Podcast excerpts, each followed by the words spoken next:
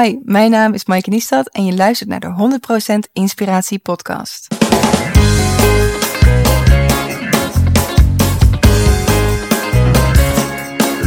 Hey, wat goed dat je luistert. Hij staat weer voor je klaar. Je wekelijkse dosis inspiratie is weer daar.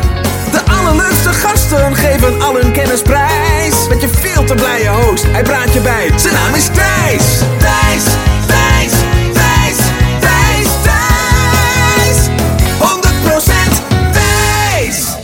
Staat op het punt om te gaan luisteren naar Intens 126 met Maaike Niestad.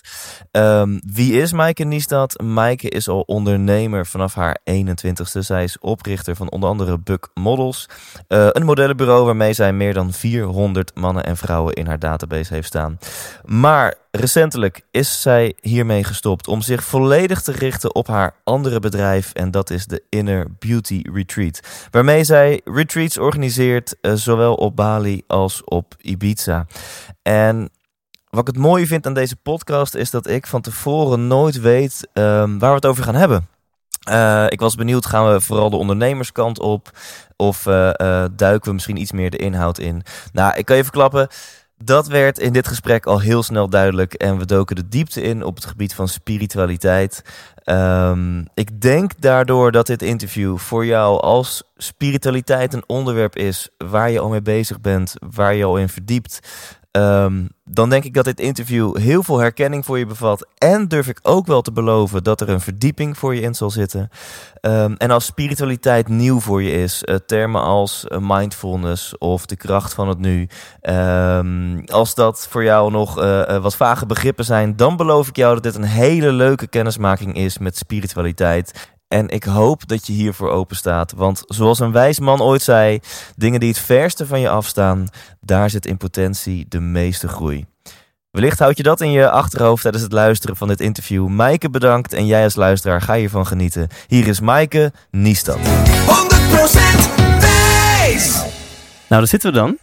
Ja, Voor de luisteraar een beetje contextuele informatie, want eh, er is wat aan vooraf gegaan aan het interview. we zouden het eigenlijk op een andere locatie doen, maar jij bent pas twee dagen in Nederland. Je komt net uit Bali. ja, Daar is het iets, als je kritisch bent, iets warmer dan hier. tikkeltje. Ja, graad of... 35 Ja, graden warmer dan hier. ja, want hier is het rond de 0 graden. Wauw. Ja. Ehm, dus we waren net op mijn kantoor in Eiburg en daar is het in principe gewoon 22 graden. Maar Nee, dat kan niet. Echt? nou, misschien 21, maar niet heel veel kouder dan dat.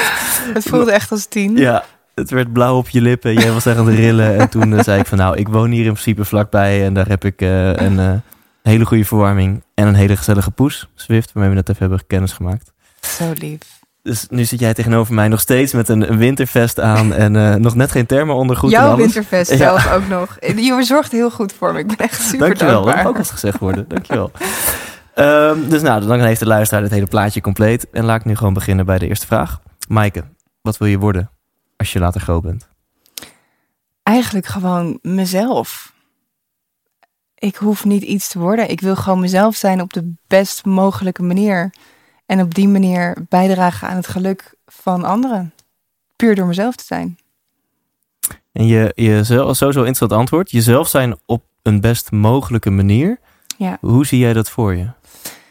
Nou, zoals ik in het leven sta, we hebben allemaal een ego. En we hebben allemaal een ziel. Of een higher self, zo zou je het kunnen zeggen. En voor mij de best mogelijke versie van mij is zo dicht mogelijk bij mijn ziel, of mijn soul essence. En dus niet het ego. Wat ook heel prachtig is en mooi is als je dat integreert. Dus dat betekent dat ik me bewust ben van alle patronen en alle dingen die voortkomen uit een lager bewustzijnsniveau. Dat is niet wie ik in de diepste essentie ben. Dus wie ik wil zijn, als ik zeg ik ben mezelf, dan is dat dat wat daaronder zit, wat daarachter zit. Die energy behind the eyes. Ja, en hiermee zeg je volgens mij heel veel met heel weinig woorden. Je hebt dus over ego. Eh, dat zou je kunnen zien misschien als meer aards. eh, Mhm. als ik het zo mag eh, zeggen. Je hebt het ook over lager bewustzijn. Hè? Dus je ego zit in een wat lager bewustzijn. En op een hoger bewustzijnsniveau kan je in contact komen met je ziel en met je ware ik. Ja. Ja. En ja, dan is, is wat, wat in mij dan als eerste opkomt, dat ik denk van, nou ja, ik volg je. En hier heb ik natuurlijk wel vaker dingen over gehoord. Denk van, nou, en hoe, hè, de, eigenlijk de bekende hoe-vraag. Eh, hoe zou je dan meer erachter kunnen komen? Want dat is ook in het hele wereldje van persoonlijke ontwikkeling en mensen die geluk en succes willen, is heel erg de vraag: wie ben ik? Eh, Mhm. waar word ik gelukkig van? Ja. Ehm, en jij noemt dat dan misschien: eh, kom in contact met je ziel, met je ware ik. Mhm. Eh, hoe zou je dat kunnen doen? Door spiritual practice, dat is echt nummer één. Dus door een, een consistente beoefening te hebben, het liefst in de ochtend. Meditatie is eigenlijk voor mij een onmisbaar onderdeel, omdat het je ook je bewustzijnsniveau vergroot. En hoe bewuster je bent, hoe bewuster je ook bent van alles wat er in jou omgaat. Elk klein stemmetje, elke gedachte, elke beperkende gedachte. En als je daar bewust van bent, dan kan je zien dat heel veel daarvan reactief is. En dat wat reactief is, is niet wie jij in essentie bent. Want dat wat reactief is, komt voort uit patronen en habits en gedragingen die zich al jarenlang in zich hebben je, in je hebben verzameld. En, en kan je eens een voorbeeld van noemen? Want, want om het nog duidelijker te maken voor mij en de luisteraar, wat, wat is dan precies reactief in deze context? Oké, ehm, een voorbeeld is dat we in deze maatschappij geleerd hebben dat je monogame relaties, bijvoorbeeld, dat is de norm. Ja. En daarbij is het zo dat als je dus een partner hebt die niet monogaam is, dan is het patroon wat jij, jouw patroon is jaloezie. Ja. Of eh, misschien een steek onder water die je wilt geven, of je wilt het gedrag van anderen veranderen. Dat gaat allemaal zo snel. Die dingen in jou die getriggerd worden, dat is niet je ware zelf. Het, het gaat als een soort van automatisch stappenplan speelt zich dat af. Maar als je dat allemaal laat afspelen in je hoofd en je kijkt naar alles, een soort van, en je laat dus het zand in een glas water en je laat het tot rust komen, dan zie je dat er in jou iets heel anders leeft daarachter. En dat je vanuit daar in rust kunt zien, wat vind ik er eigenlijk echt van?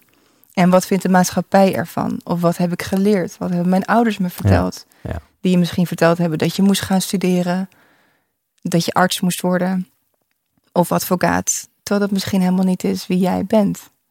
Dus in het voorbeeld van jaloezie vind jouw ego is geraakt, want eh, wat is er nou beter dan, dan jou in het leven? En hoe kan iemand anders ook nog interesse hebben in andere mensen? En de maatschappij vindt er ook wat van, want je moet monogaam zijn en jij maakt de vergelijking met, met, met water of zand, eh, ja, zand in een glas met water. Eh, en een tijdje dan daalt dat neer.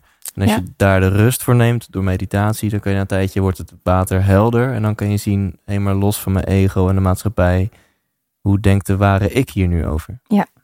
What's left? Als alle gedachten stil zijn, alle patronen stil zijn, als alleen nog maar de observeerder is van het hele geheel, dan komt er een zoveel diepere waarheid aan het licht. You become that. Dat is wie je werkelijk bent. Dus eigenlijk door spiritual practice kom je veel meer in touch met die plek en kan je gaan leven vanuit die plek. En dus niet zo, ja, vanuit reactieve patronen. En om in dit voorbeeld te blijven, wat, zou, wat zouden dan je conclusies kunnen zijn vanuit die plek? Op wat voor Eh, voorbeeld? Ja, in dit voorbeeld van eh, eh, eh, jaloezie of een partner die vreemd gaat of die graag een open relatie wil. Hè? Dus de maatschappij vindt er wat van, je ego vindt er wat van. Maar stel, je wacht door spiritual practice, hè, wat je er echt zelf van vindt. Ja. Wat zou dan, wat zou dat kunnen zijn? Het zou kunnen zijn dat jij tot de conclusie komt: hé, hey, ik hou eigenlijk, stel je bent in een relatie, ik hou van de persoon waarmee ik in een relatie ben. Mhm. En als ik vanuit liefde handel, dan wil ik niks liever dan dat die ander gelukkig is. En als ik zie dat die ander gelukkig is door eh, een avondje met de buurvrouw naar de bioscoop te gaan, dan ben ik blij voor ze. Dat zou kunnen. Dat, Ja. dat is waar je dan op uitkomt. Ja, ik vind het mooi dat je dit voorbeeld noemt, want ik weet nu al dat heel veel mensen die dit horen, die denken, ah, weet je wel, van, en dat is dus ieder geval in jouw theorie of ego of maatschappij of een mengeling daarvan. Maar inderdaad, als je het compleet openbreekt, dan waarom zou het niet allemaal kunnen? Ja. Ik denk dat je ook op het moment dat je dus in die stilte terechtkomt, dat je eigenlijk altijd uitkomt op liefde. Omdat dat is wie we in essentie zijn. En liefde, in mijn beleving, laat vrij. Ja. En in mijn beleving heeft, heb je altijd het antwoord op elke vraag ter wereld als je je verbindt met liefde. Wat zou liefde doen? dan zul je altijd het beste doen voor je medemens. En daarmee ook voor jezelf. Want ik geloof dat alles wat je voor een ander doet, doe je voor jezelf. En likewise. Because in reality there is no other. We zijn allemaal één. Daar had ik het net al heel veel kort met je over. Ja. Maar ja, Dus om, om dit plaatje dan hè, nog mooier te maken, eh, jouw ziel kent geen haat, kent geen jaloezie, No. kent geen bezitterigheid, kent geen angst, kent geen wraak. no. Nou, en dan is denk ik een hele mooie vraag die, eh, die, die dan op de loer ligt. Van, hey, ehm, hier gaan we absoluut nog meer over hebben, straks in het interview. Eh, want hier wil ik nog veel meer over weten. Eh, maar hoe kom jij aan, aan deze wijsheden? En je hebt het ook over, hè, je kan je spiritualiteit kan je trainen. Onder Mhm. andere door middel van meditatie. Nou, ik heb daar ook Jan Geurts een keer over geïnterviewd. En jij hebt zelfs een keer met hem samengewerkt. Of sterker nog, hij heeft jouw retreat gevolgd. En later meegedaan en ook als teacher mee geweest. Ja. Ja. Wat echt natuurlijk waanzinnig is. Ehm, dus ja, de vraag die ik in principe stelde is, is waar heb jij deze wijsheden vergaard? Hoe, is die tocht, hoe heeft die tocht er voor jou uitgezien? Eh, dat begon met twee jaar waarin het eigenlijk niet zo goed met mij ging. Eh, waarna ik op zoek ben gegaan, heel cliché, naar mezelf. Zonder te weten waar ik precies naar op zoek naar was. Dat heb ik uiteindelijk gevonden. En hoe dan die wijsheden tot me komen. Ik geloof dat die zijn voor iedereen beschikbaar. Iedereen heeft dat lijntje met boven, als je het zo wil zien. Of het lijntje met je higher self of je ziel.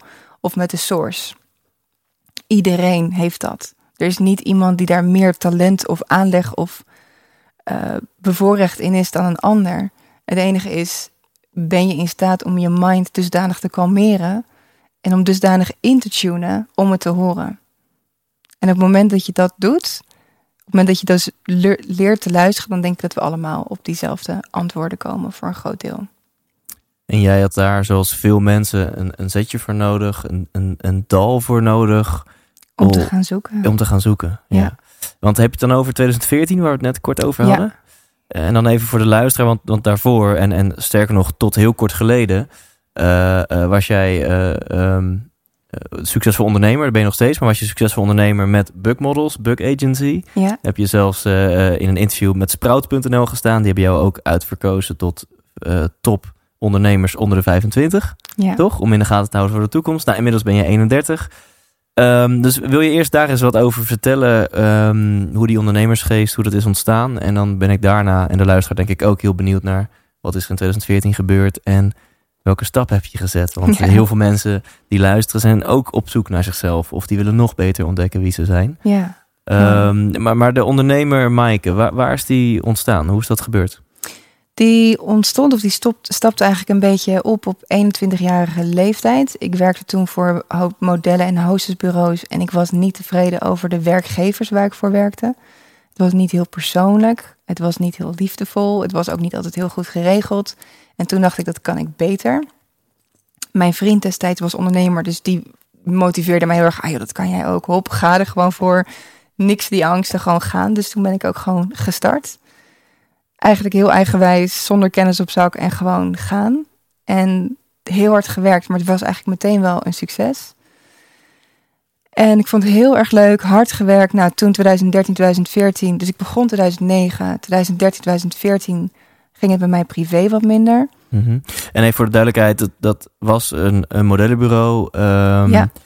Je gaf net aan ongeveer 5 à 10 procent voor fotoshoots. De meeste opdrachtgevers die hebben een event en die zoeken dan vijf mooie dames of heren om bijvoorbeeld rond te Ja. gaan met hapjes. Klopt. Ja. En ook bedrijven die eh, vaste medewerkers inhuurden, zoals receptionistes en Oh ja. personal assistants. Dat was denk ik misschien wel 30% van onze business op het eind.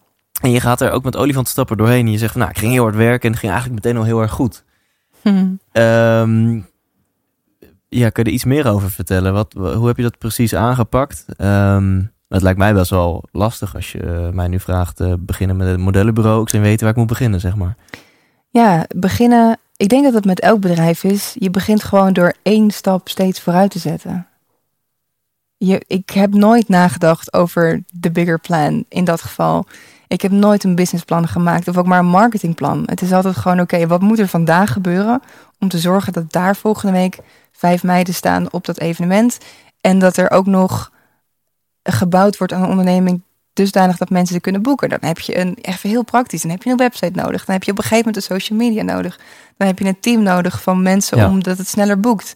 Dus eigenlijk noodgedwongen moet je steeds keuzes maken om te zorgen dat het beter, efficiënter en kwalitatiever wordt uitgevoerd. En dan kom je eigenlijk vanzelf op alle antwoorden van wat je dan eigenlijk al moet doen om een bedrijf op te richten. Ja, dus als ik het zo mag zeggen, is het een vloek en een zegen dat je niet zo bent van plannen maken.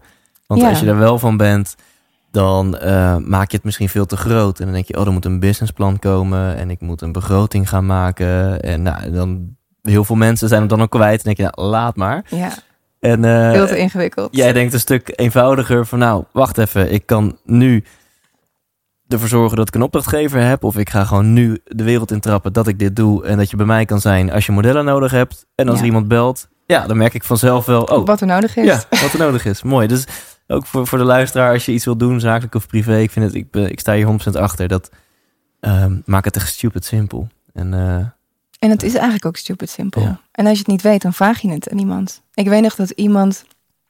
Ik had net geleerd wat een offerte was. Ik had geen idee toen ik mijn bedrijf begon. Dus ik had net geleerd wat een offerte was. Ik had een offerte gestuurd naar een klant... waar ik heel graag mee wilde samenwerken. Was een cateringbedrijf wat vrij groot is in de branche. En die zeiden, dit is akkoord, stuur maar een opdrachtbevestiging. En ik zeg, ja natuurlijk, hing op. En ik, opdrachtbevestiging, wat is dat eigenlijk? Dus ik vroeg het aan mijn vriend. Ik zeg, wat is een opdrachtbevestiging? Ja, dat is gewoon eigenlijk een offerte. Maar dan opdrachtbevestiging erboven. En ik begreep er niks van. Maar waarom? Als ik al een offerte heb gestuurd. Waarom moet dat dan? Nou ja, echt zo simpel. Gaandeweg leer je. Ja. En door heel veel fouten leer je. Op een gegeven moment kom je erachter dat je misschien bepaalde dingen moet verzekeren. Dat je met personeel kom je achter dingen. Oh, daar had ik misschien wat eerder over na moeten denken. Ehm, je ICT, ja, ik ben altijd heel low budget begonnen, maar dan op een gegeven moment zitten er toch allemaal haken en ogen aan je website. Ja, en dan moet je dat gewoon maar weer oplossen. Dus er zijn steeds brandjes die zich eigenlijk aandienen. Los dit op, los dat op, los dit op, los dat op. Ja. En dan leer je En- wel ondernemen. denk jij dan dat met deze simpele wijsheid van gewoon doen en gewoon beginnen, denk je dan dat iedereen ondernemer kan worden? Of denk je toch, nou, het past bij jou, bij Maaike, maar misschien past het niet bij iedereen?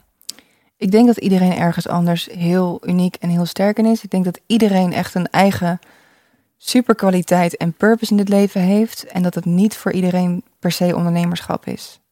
Omdat sommige mensen, they're just wired differently. En dat is maar goed ook, want samen bouwen we aan een geheel. En je kan ook niet in een wereld met alleen maar ondernemers leven. Of een wereld met alleen maar werknemers. It just doesn't work. Ja. En er is een balans dat de een meer geschikt is, denk ik, voor ondernemerschap dan de ander. Ja, en ik denk ook, ik had daar toevallig vanochtend nog met iemand over. Ehm, niet iedereen vindt het leuk om te leiden. Eh, je eigen leven Ja. mag ik hopen van wel, maar in zakelijke context vinden heel veel mensen het ook prettig als er kaders zijn en Ja. dat je richtlijnen kan volgen. Ja, heel veel mensen werken goed op structuur. Ja. En dat denk ik niet dat je dat hebt als ondernemer. In ieder geval, ik weet nog steeds niet wat structuur is. Dus ik heb het in ieder geval niet gehad. Het is mijn jaarthema in mijn business. Oh ja? Ja, ja. Maar dat terzijde. En toen, je zei net, en toen was het 2013, 2014 en ehm, het leek dus allemaal super goed te gaan. Eh, succes, zakelijk, financieel, onderscheidingen. Ehm, en toen kwam er een, eh, een minder jaar. Wil je daar wat over vertellen? Klopt. Ja, in 2013 werd bij mijn moeder kanker geconstateerd. Ehm, dat was natuurlijk best wel een klap. Ook omdat ik al geen vader meer had. Dus dan is het best wel, komt hij even binnen van wow. Als dat betekent dat het echt niet goed gaat met je moeder, dan is dat best wel heftig. En eh, ik zat op dat moment ook in een relatie die eigenlijk niet zo heel goed meer liep. En niet heel gezond was, denk ik, om in te zitten. En ja, dat was een hele heftige tijd waarbij ik heel hard werkte en alles eraan deed om het bedrijf maar te laten groeien, maar zonder investering. En ja, alles zelf doen. Dus dat is best wel hard werken geweest. En ehm, ik denk dat ik mezelf daar wel even in kwijtgeraakt ben. Ja, dat hyperventilatie en hartkloppingen was op een gegeven moment normaal geworden. Dat ik wakker werd en heb je even die paar seconden van innerlijke rust. Dat je denkt, ah, vrede. wat- En dan realiseer je dat de dag weer moet beginnen. En dat er zoveel to-do-lijsten op je te liggen wachten. Dat je nu al weet dat je die nooit klaar kunt maken. Plus je hebt de problemen van die relatie. Plus je moeder ligt in het ziekenhuis. Of krijgt weer een uitslag. Of dit of dat. Het is zo'n rollercoaster. En dat op dat moment die hartkloppingen weer beginnen. En dan moet je dag nog beginnen. En ik had eigenlijk geen idee wat mij tot rust bracht of wat mij nou werkelijk geluk bracht. Want ik was zo bezig met alle ballen hoog houden om me heen. Dat, ja, wie ik zelf was, I really didn't know. En dan? Hoe ga je daarmee om? Voor een lange tijd doorgaan.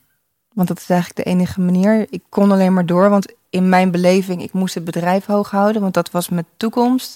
Het was mijn inkomsten. Eh, ik had geen financieel vangnet en ik wilde ook heel graag door met dat bedrijf. Dus ja, bedrijf hoog houden en gaan. Ehm, tot eigenlijk het overlijden van mijn moeder. Dat was natuurlijk heel intens. Maar gek genoeg was er wel een rust. Want er was een einde van de rollercoaster. Wat er stopte was alle goed nieuws, slecht nieuwsberichten. Goede uitslag, slechte uitslag. Dan gebeurde er weer fysiek iets met mijn moeder. Dan had ze weer pijn en last. En het is zo'n rollercoaster waar je in zit. Dat je elke dag is zo onzeker. En dat stopte. Dus op het moment dat ze overleed, dan heb je natuurlijk dat te accepteren. Maar er was gek genoeg daar wel rust.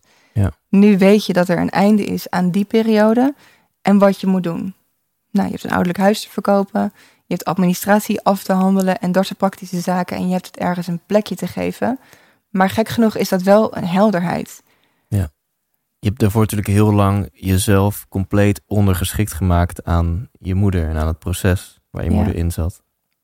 En aan mijn bedrijf en aan mijn relatie en aan eigenlijk alles, alles om me heen in mijn leven. Dus toen die, die periode begon van, van hartkloppingen, wat, ja, wat echt verschrikkelijk is. Eh, daar heb jij eh, in het kwadraat kennis gemaakt met wat overprikkeldheid is, denk ik. Je lichaam dat zo fysiek gaat aangeven.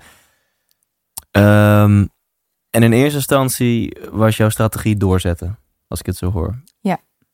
Ja, voor lange tijd wel. Ja. Op een gegeven moment realiseerde ik me, toen was ik onderweg. Eigenlijk was mijn leven bestond een beetje uit van kantoor racen naar ziekenhuis, naar evenement. Want ik liep in die tijd ook nog heel wat evenementen af. En dat was goed voor het netwerk en voor mijn bedrijf. En dus eigenlijk was het gewoon kantoor, ziekenhuis, evenement, terug naar huis. En ik realiseerde me ineens van, hé, hey, ik ben eigenlijk al een paar maanden niet meer alleen geweest. Zo. Alleen maar onder de douche en in de auto. En verder, vaak sliep ik naast iemand of als ik thuis sliep, maar dan was het ook heel kort. Ik heb weken gehad dat ik, nou eigenlijk een paar maanden gehad, dat ik 100 uur per week werkte. En dat was op een gegeven moment niet meer uitzondering, maar bijna regel geworden. Dat ik soms in een hotel sliep, omdat ik in het oosten van het land was en de volgende dag daar weer moest zijn. En die paar uur extra slaap was me zoveel waard, dat ik in een hotel bleef overnachten. Ja. Ja, dat is natuurlijk niet oké. als je leven er zo uitziet. Voor mij in ieder geval niet. Nee, en, en waar is toen die verandering gekomen? Je, je moeder overleed. eh, Dat maakte dat in elk geval dat soort van hè, dat proces van onzekerheid in elk geval stopte. En dat je een aantal dingen had af te ronden, zoals het huis en, en, en dat soort dingen. Ja. Ehm, wa- waar is het kantelpunt gekomen waarbij je merkte, oh stop, en wie is Maaike en er moeten dingen veranderen en ik wil gaan ontdekken? Het eerste kantelpunt, het kwam denk ik, wat net over Mark is geloof ik hier ook geweest. Ja, Mark Ja. Tichelaar. Die ons ook nog aan elkaar Ja. voorgesteld. Dus Mark, als je luistert, hoi. Mark heeft mij op mijn verjaardag, dat was oktober, dus denk ik twee maanden voordat mijn moeder overleed, heeft hij mij een boek cadeau gegeven van Eckhart Tolle. De kracht van het nu. En ik kon het toen niet lezen. Ik dacht ook, wat onwijs lief, maar hoe moet ik nu met alles wat ik te dealen heb een boek lezen? Dat ging dus niet, maar het heeft altijd klaargelegen van ik ga dit lezen. En ik ben het toen toch gaan lezen. En dat was voor mij de eerste soort van awakening in, wacht even, there is another sense of self. En dat gaf me al heel veel rust. En dus dat boek heb ik altijd soort van bij me gehouden, een soort bijbel. Ik heb het ook aan al mijn vrienden cadeau gedaan, want iedereen moest dat toen lezen. Ehm, dus dat gaf al wat verlichting in die tijd. Maar wat het grote ding was, is dat ik naar Bali ging. Ja, heel cliché, op zoek naar mezelf en op zoek naar antwoorden. Ja, want wat is dan, je noemde het net, hè, er is nog een ander level of self. Eh, Wat is jouw nummer één inzicht uit het boek van Eckhart Tolle? Dat er een denker is en een observeerder. En dat die twee separate zijn. Dat dus nu hebben wij hier het gesprek en Mhm. je hebt hier de doers die met elkaar in gesprek zijn, maar dan heb je ook nog in onszelf het bewustzijn wat bewust is van dit gesprek. En dan heb je ook nog het bewustzijn wat zich bewust kan zijn van zichzelf. Dat bewustzijn, op het moment dat je het dus daarmee verbindt met het bewustzijn van, in plaats van met de denker of de doener, dat gaf voor mij zo'n ongelooflijke rust.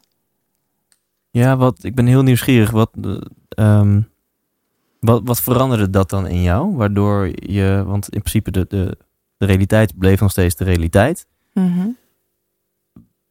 Wat, wat maakte dat dit inzicht het voor jou ineens eh, ja, een stuk behapbaarder maakte? Of, of, Omdat als je je bewust bent en als je je dus stopt, op het moment dat je weet dat je eigenlijk de observeerder bent, dan stop je de identificatie met de denker, de doener, met de persoon die allerlei problemen heeft en gedachten heeft. Op een gegeven moment word je je bewust van al die gedachten.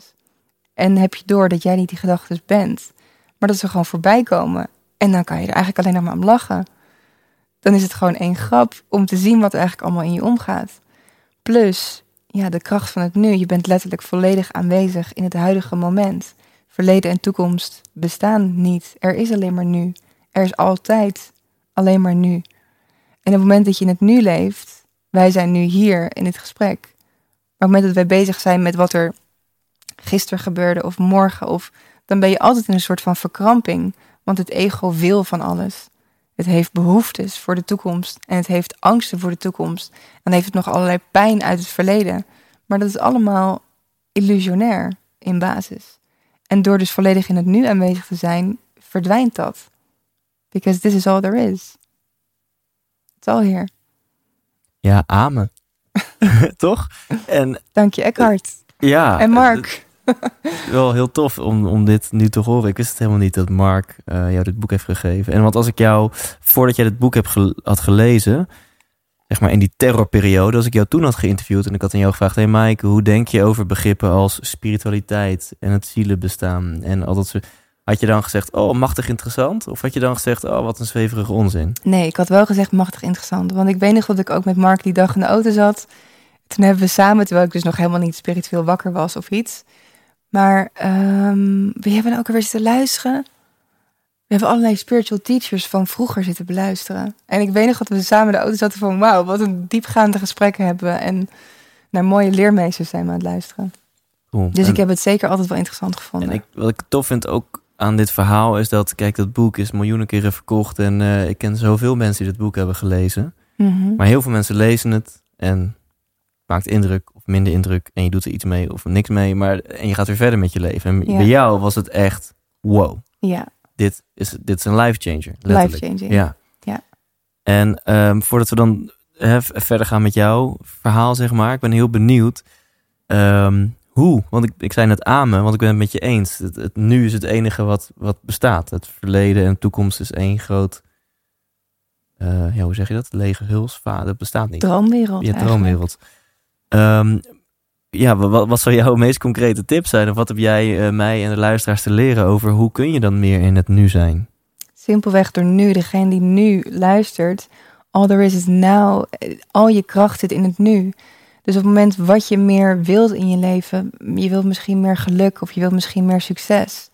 That doesn't happen by working on that success door te proberen een, een realiteit voor jezelf te bouwen waarin je succesvol kan zijn.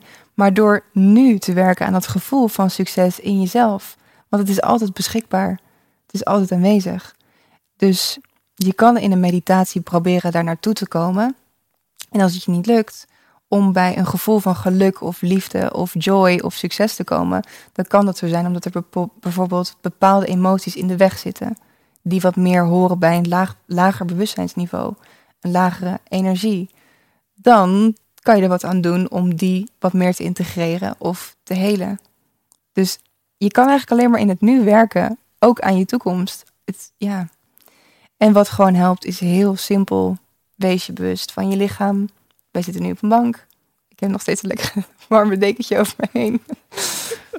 Weer door dat te voelen en door je zintuigen te gebruiken, kan je veel meer hier zijn. Ja. En het belangrijkste, denk ik, is je adem. Ademhaling. En iemand die nu luistert en denkt, weet je Mike, ik hang aan je lippen. En eh, wijze woorden, maar je moest eens weten, joh, pff, overvolle inbox en verwachtingen van mijn baas en mijn partner en mijn druk en kids. En ik loop helemaal over en ik moet eh, red race dit, red race dat. Ja. Dus eh, mooi, mooi gezegd allemaal. Ik kan nu even een minuutje gaan lopen eh, focussen op mijn ademhaling en zo. Maar echt, eh, daar gaat niks veranderen. Daarna moet ik gewoon weer die red race in. Hm. Wat zou je tegen zo'n persoon zeggen? Focus je toch dat minuutje op die ademhaling. Omdat door één minuut, nou het liefst natuurlijk wat langer, maar al heb je maar één minuut je volledig de focus op je ademhaling en meer rustiger te worden, heb je automatisch meer overzicht, meer helderheid. En alleen vanuit die helderheid kan je zien welke beslissingen je werkelijk moet nemen. Dus wat ik heel vaak doe en wat ik toen ook deed in die hectische tijd, die ik nog steeds wel had, ook na mijn spiritueel wakker worden, is zitten, ogen dicht, even een paar ademhalingsoefeningen totdat je even weggezakt, dat die maalstroom van gedachten iets minder wordt. En dan vragen, wat is nu het meest belangrijke wat ik moet doen? En dan krijg je antwoorden. En dan weet je tenminste gericht wat je te doen hebt. En als je niet dat moment van ademhalen neemt en niet dat moment van rust, dan zijn het dus die reactieve patronen die Ja. gaan als een soort automatische piloot. Een soort kip zonder kop die rondrent, maar eigenlijk helemaal niet weet wat hij aan het doen is. En overal te laat is en niks afmaakt. En je kan nog steeds niet alles afmaken. Ik maak nog steeds mijn to-do-lijsten niet af. Wie op ter wereld lukt dat wel trouwens? Volgens mij bestaat dat überhaupt niet. Lukt jou dat? Heel soms. Heel soms. Ja, het is ja. zo uniek. Ja. Dus dat heb je nog steeds niet. Maar door je bewust te zijn van oké, wat is nu de kern van mijn dag? Wat moet ik nu echt doen? In die helderheid heb je antwoorden. Dus in dit voorbeeld denk je, pak toch dat minuutje. Focus je volledig op je lichaam, op je ademhaling. Ja. Dan, dan past je, je hartslag zich al aan. Hè, de, de, de- je lichaam past zich al aan. Je wordt wat rustiger. Misschien gaat je parasympathicus speelt op. Hè, dus ontspanning treedt toe. En dan vanuit die ontspanning stel jezelf de vraag, wat is er nu echt belangrijk? Want om in dit voorbeeld te blijven, no way dat elk mailtje even belangrijk is. Of sterker nog, misschien merk je, mijn gezondheid is het belangrijkste. Ja. En ik ga nu gewoon naar huis. Ja, En, en exactly. dan pak het wat hier op de zaak gebeurt. Of Ja. wat mijn baas of mijn team van me verwacht. Ja. Dus voor mij eventjes iets anders belangrijk nu. Soms is dat het beste wat je kan doen. Ja. En, en ook door dus echt naar je lichaam te luisteren. Waar heeft mijn lichaam nu behoefte aan? Of waar heeft mijn ziel nu echt behoefte aan? En soms is dat thuis op bed en de dekens over je hoofd trekken en gewoon zijn. En dat honoren, dat zou ik mezelf nooit toegestaan hebben zoveel jaar geleden. Maar had ik het maar gedaan. Ja. Want dat is waar mijn lichaam echt behoefte aan had. Ik was, ik was back off. Omdat ik altijd maar doorging. En luisterde naar het stemmetje. En geloofde het stemmetje wat zei. Je moet doorgaan en je moet het perfect doen. En je moet harder werken. En je moet dit en je moet dat. Wat een bullshit. Als je bewust wordt van die gedachten dat die toch maar komen. Maar dat ze geen waarheid zijn. En dan kan luisteren naar wat heb ik nu echt nodig. Want alleen maar als je jezelf dat kan geven. Kan je er echt zijn voor je omgeving. Ja. Voor je werk, je bedrijf, je vrienden, je relaties, je gezin. Maar wat ik hier ook in hoor, is zeker omdat je net zei, hè, want wat wil je nou echt? En heel veel mensen willen dan geluk en succes, wat dat voor jou ook mogen zijn. En dan willen we het leven gaan, gaan craften, gaan creëren zoals wij het willen. Want dan kunnen we misschien die emoties van geluk en succes ervaren. Hè? Mhm. Want uiteindelijk is een doel helemaal geen doel. Een doel is een middel voor een hoger doel. En het hogere doel is vaak een bepaalde emotie die je wil ervaren. Exactly. En die emotie is vaak een leuk leven hebben, eh, gelukkig zijn. Het zijn allemaal positieve emoties die we graag willen ervaren. En als je het dusdanig uitzoomt dat je merkt, nou, maar dat is eigenlijk het allerhoge doel van het leven. Om het hier gewoon naar mijn zin te hebben en om gelukkig te zijn. En doelen die ik stel zijn middelen om dat hogere doel te bereiken. Nou, heel veel tekst. Maar dan wat ik dan jou hoor te zeggen is, er is nog een veel kortere en makkelijkere route naar het ervaren van die emotie. Ja. eh, dan ook je omstandigheden helemaal zo gaan creëren zoals jij dat wil. Exactly. En die makkelijkere en kortere route is zelfbewustzijn, meditatie. Vraagteken, zeg ik dat goed? Ja, ja, en dat is voor iedereen anders. Want voor niet iedereen werkt meditatie direct. Ik ben me daar ook bewust van. Ik weet nog dat toen ik zelf met bijvoorbeeld met ademhalingsproblemen rondliep. Als ik moest focussen op mijn ademhaling, werd ik alleen maar meer in paniek. Dus dat werkt niet meteen. Het kan zijn dat, je, dat voor jou eh, hardlopen heel goed werkt. Yoga heel goed werkt. Of dansen, of kickboksen, of drummen. Ja, daar zat ik op Ja. te wachten. Ja, zeker. Ja, heel veel mensen vinden daar hun rust in. Omdat je daar volledig in het nu verbonden bent. En als je dan wil leren mediteren, dan zou ik zeggen, doe dat dan daarna. Doe dat dan direct na je muziek maken of hardlopen. Ja, cool. En ik, ik hoor dan sommige luisteraars denken, oh, en mag Netflix ook in dat rijtje? Of is Netflix per definitie niet mindful? Nou, van mij mag alles. Ik geloof niet in wat wel mag, niet mag. Dit is wel spiritueel, dat is niet spiritueel. Dat zijn voor mij labels die allemaal overboord mogen. Je mag helemaal doen wat je zelf wil. Uh-huh. Jij bent de- de creator van jouw leven. Dus als je wil Netflixen, go for it. Of het je meer bewustzijn oplevert, niet per se. Omdat Netflix, eigenlijk alles wat met schermen te maken heeft, jouw bewustzijn wordt in dat scherm getrokken. Ja. Daar kan ik nog een heel andere podcast met je overnemen over de battle over consciousness die gaande is. Maar goed, laten we daar niet in gaan. Maar je bewustzijn is alles behalve in de present moment. Want je wordt in een scherm gezogen, in een verhaal, Ja. in een matrix, Ja. in een illusionaire wereld. Daar is jouw bewustzijn. En dat kan even vredig voelen, omdat je dan even niet bewust bent van Ja. de emoties die je hebt. Maar het brengt, draagt niet bij aan een hoger bewustzijn. Ja, en voor de mensen die dit in een iets meer, op een iets meer op een beta manier uitgelegd willen, wil ik graag verwijzen naar het vier kwadranten model van Stephen Covey. Ik weet niet of je die kent. Eh die ga ik nu niet uitleggen, maar het gaat over zijn vier soort activiteiten. En zijn of urgent of belangrijk. En dan geeft hij ook aan dingen als Netflix tv kijken. Is in principe gewoon de categorie afleiding. Dat Ja. is nooit belangrijk en het is nooit urgent.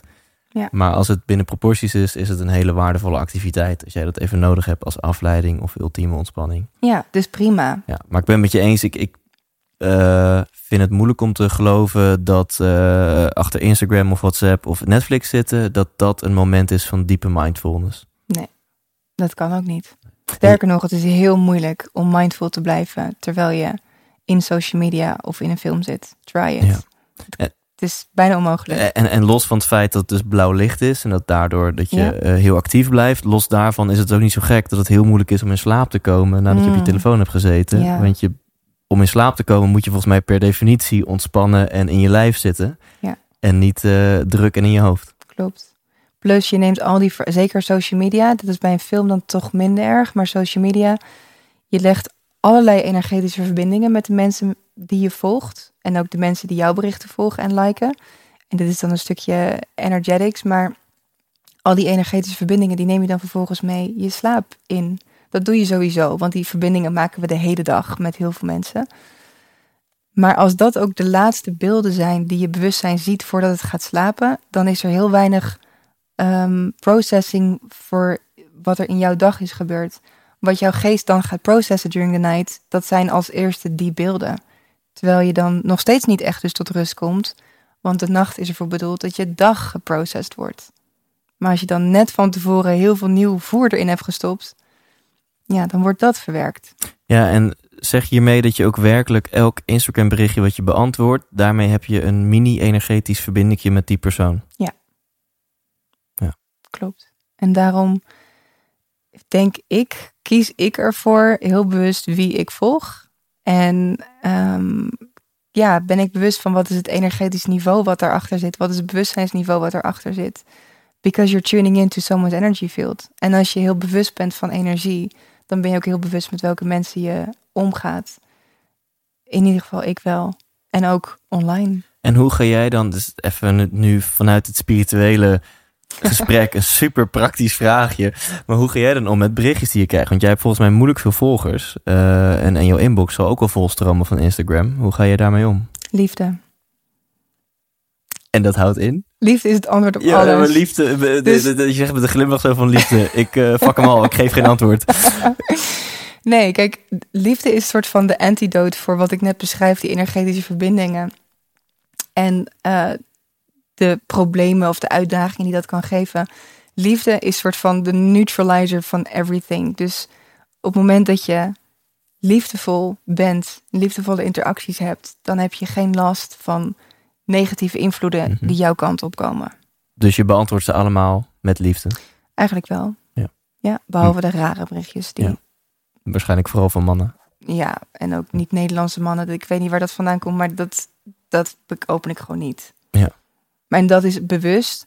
Heb ik trouwens een paar keer wel gedaan. Dacht ik, ja, maar ik wil liefde zijn. Ik wil iedereen liefde geven. Dan beantwoord ik die berichtjes. Maar dan komt er een soort energiezuigend. En dan, willen ze, dan is het echt bizar. Mensen die ook boos worden. En answer me, please, please. Ja, dat is zo'n energiezuigend iets. Daar stop ik dan wel mee. Ja. En dat is gewoon een stukje grens bewaken. En- Maar alle andere mensen, ja, liefde. En als mensen mij berichtjes sturen, ze vragen wel vaker van, oh, je zal het wel heel druk hebben. Maar toch beantwoord ik altijd wel iedereen, want we're all one. En hoeveel volgers je hebt, ik vind trouwens zelf niet dat ik er veel heb, maar dat zou voor mij niet uit moeten maken. Ik kies ervoor om een online presence te hebben, om in contact te zijn online met mensen, om mensen te helpen. Dus als ze dan een outreach doen via Instagram of via e-mail, ja, I will answer you in both ways. Mooi. Ehm, mindfulness vindt een activiteit, ho- kan meditatie zijn, maar ik denk een best een geruststelling voor sommige luisteraars. Hoeft niet. Drummen, vissen, lopen, wandelen, lezen, whatever. En, en dan zeg jij maar wat wel dan fijn is om te gaan oefenen, dat je dan na die activiteit probeer dan eens te mediteren. Ja, try it then. Ja. Dus ik zit dan s'avonds met een ehm, experimentele Scandinavische trash pro- eh, eh, progressieve metalband mee te drummen. Tof. en dan daarna... Heb je daar filmpjes van? Nou, eh, Dit vinden jouw wel- luisteraars vast leuk om te zien. Ik, ik knal wel eens op mijn, over Instagram gesproken, ik knal wel eens op mijn Instagram wat filmpjes. oh, leuk. Laatst eentje dat ik meedrumde met Avenged Sevenfold. Dat is niet echt trash metal, maar dat is voor veel mensen al wel herrie. Nice. Zo, ik ben eh, benieuwd. Ik ga kijken op je Oké, Instagram. cool, cool.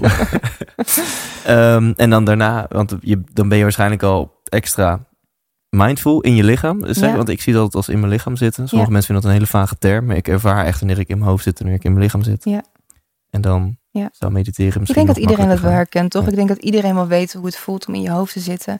En ook hoe het is om in je lijf te zitten. Op het moment dat je net hebt gesport, bijvoorbeeld. Voor mij, heerlijk. voor jou... Sauna. Sauna, ja, perfect.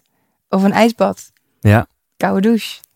En voor mij is het dansen. Wat voor jou drummen is, is voor mij dansen. Dat, pff, dat helpt altijd. En ik denk dat het voor iedereen zo'n ding is.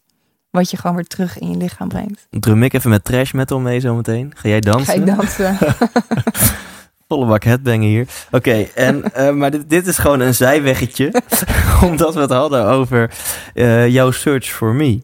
En dat klinkt eh nou, misschien cliché of zweverig. Maar dat komt omdat eh, heel veel mensen op zoek zijn naar zichzelf. En het, alsjeblieft, doe dat. Liever Gelukkig dat. wel. En dat je bewust bent van dat vraagteken. Dan dat je doordendert en denkt het allemaal te weten. Ja. Eh, dus dit resoneert gewoon bij heel veel mensen. Ehm, en, en, en nou, Eckhart Tolle was een start zijn en toen ben je naar Bali gegaan. Iets wat je al heel lang wilde. Met ook een duidelijk doel, want je wilde meer ontdekken over en Niestad. En het was gewoon een, een intuïtie die al heel lang zei dat ik naar Bali wilde. Maar ik ging nooit, want ik dacht dat ik als ondernemer niet op vakantie ging, kon. En dat ik zeker niet zo lang weg kon, want ik dacht dat ik altijd moest werken. En al die beperkende gedachten. Anyway, ik ging eigenlijk volledig mijn intuïtie gevolgd. Ik was toen twee weken op Bali, waarvan ik een week in Ubud ben geweest. En daar zag ik iets in de mensen, in de community die er leefde. Dus niet per se de Balinezen. Wat ik in Nederland niet zag. Ik zag iets in de ogen van mensen. Een soort sparkle in hun ogen. En ik begreep niet wat het was. Maar mensen leken bij zichzelf te staan. Of ze hadden een soort glow over zich heen. En I just didn't get it. What was up with those people? En later begreep ik dat het was... Dat waren spiritueel wakkere mensen. Had ik toen nog niet door, want ik was nog niet wakker. Mijn wakker worden was nog niet gebeurd. Maar goed, ik was wel geïnspireerd. En ik kwam duidelijk terug met ik ben nog niet klaar hier op Bali. Er liggen nog meer antwoorden. Ik moet terug. En toen kwam er dus, nou ja, toevallig, ik geloof niet in toeval, maar toen kwam er een villa op mijn pad waar ze een huisgenoot zochten. En ik wist gewoon, ik moet in die villa zijn. Ik weet niet wat er aan de hand is, maar het gaat niet eens om Bali. Ik moet op die, in die villa zijn. Nou, toen heb ik een soort Skype-sollicitatiegesprek gehad. Toen werd ik uitgenodigd, ben ik daarheen gegaan. Dus toen zat ik binnen twee maanden dat ik terug was, alweer in het vliegtuig. En toen ben ik een maand op Bali geweest. En toen ben ik echt gegaan van, oké, I'm gonna learn. Whatever it is that I saw right there, dat wil ik ook. Ik weet niet wat het is, maar ik wil ervan leren. Dus toen ben ik als een soort blank canvas naar Bali gegaan. Alles achtergelaten van wie ik dacht te zijn. Van hoe ik mezelf voorheen presenteerde aan de buitenwereld als de succesvol onderneemster. Ehm, de zakenvrouw met wie het altijd goed gaat. Ehm, een meisje wat altijd hoog in de make-up zat. En jurkjes en hakken. Alles heb ik gewoon achtergelaten. En gewoon helemaal blank. Dus letterlijk zonder make-up, zonder story. Ontdekken. Je zit nu ook iets anders tegenover mij dan eh, hakjes en jurkje. Als mensen hier een Ja. foto van zouden zien. Ja, daar gaan we ontzettend een foto van maken. Ehm, en je zei net, eh, de eerste keer zag je dus zag je in de ogen van die mensen en voelde je in de energie van die mensen van wauw. Ja. En je noemde dat spiritueel bewuste mensen. Nee, wat Nou, later kwam ik Ja? erachter. Later heb ik op Bali dus zelf een awakening gehad. Waarbij je dus wakker wordt tot een andere realiteit. En ziet dat de wereld er heel anders in elkaar zit dan je altijd hebt gedacht. Het is een vrij grote gebeurtenis als dat met je gebeurt. En toen kwam ik erachter, dit is wat ik zie bij al die andere mensen. Ik zie, ik zag dat ze wakker zijn. In een wereld waar de meeste mensen, in quote zou je kunnen zeggen, asleep zijn. Wat zoveel betekent als dat je nog niet volledig bewust bent van de werkelijkheid van dit leven. En dat je dus nog heel veel draait op die programma's en die patronen waar we het eerder over hadden. Dus dat is wat ik blijkbaar zag bij die mensen. En kun je dat spiritueel wakker zijn, zo zou je het kunnen noemen? Kun je dat nog nader omschrijven, zeg maar? Hè? Want je zegt van, nou ja, je, je ziet het en je hebt zelf ook zo'n awakening meegemaakt. En ja, kun je er nog, nog meer woorden aan, aan voegen om dat nog Ja, beter te begrijpbaar te maken? Ja. net als dat je wakker kan worden in een droom. Heb je wel eens een lucide droom gehad? En wat voor droom? Lucide droom? Wat is dat? Dat je in een droom bewust bent dat het een droom is. Eh, ja. En dan kan je ook de droom sturen. Ja, nou, dat zijn voorna- als ik dat heb, zijn het voornamelijk seksdromen. En dan ben ik fucking blij. maar vaak als ik hem dan wil gaan sturen, dan word ik wakker. Oh, jammer. Maar, eh, ja. Oh, zonde. Leer me dat. Leer me die shit. Nou, ik kan het je leren in deze droom, want wat voor mij spiritueel wakker zijn, is dat je bewust bent dat dit, deze realiteit waar jij en ik nu in zitten, this is the dream. Dit is een droom. Dit is een projectie van onze ziel. Deze wereld, die, die, deze 3D-wereld, that's the dream. Dus spiritueel wakker zijn is letterlijk met je ogen open door de droom heen lopen. Met je ogen open door de illusie heen lopen. En je eigenlijk bewust zijn van het feit dat dit allemaal een illusie is. En dat het een creatie is van een inner, inner world en van een energetic world in nature. Dat is eigenlijk spiritueel wakker zijn voor mij. Eh, Vooropgesteld, ik vind al dat je het epic uitlegt. Ik heb het er nooit eerder zo uitgelegd. Ja, en eh, ik, ik vind het... ehm, ja, misschien een aparte reactie, maar ik vind het heel cool. En niet om de laatste plaats, omdat ik bijvoorbeeld The Matrix fucking vette film vind. I know, right? Ja, en ehm heeft me ook heel erg geïntrigeerd. Ja. Ja, ja, jij ziet de Matrix als een documentaire. Ja, Ja, cool. it's not just a movie. Ja.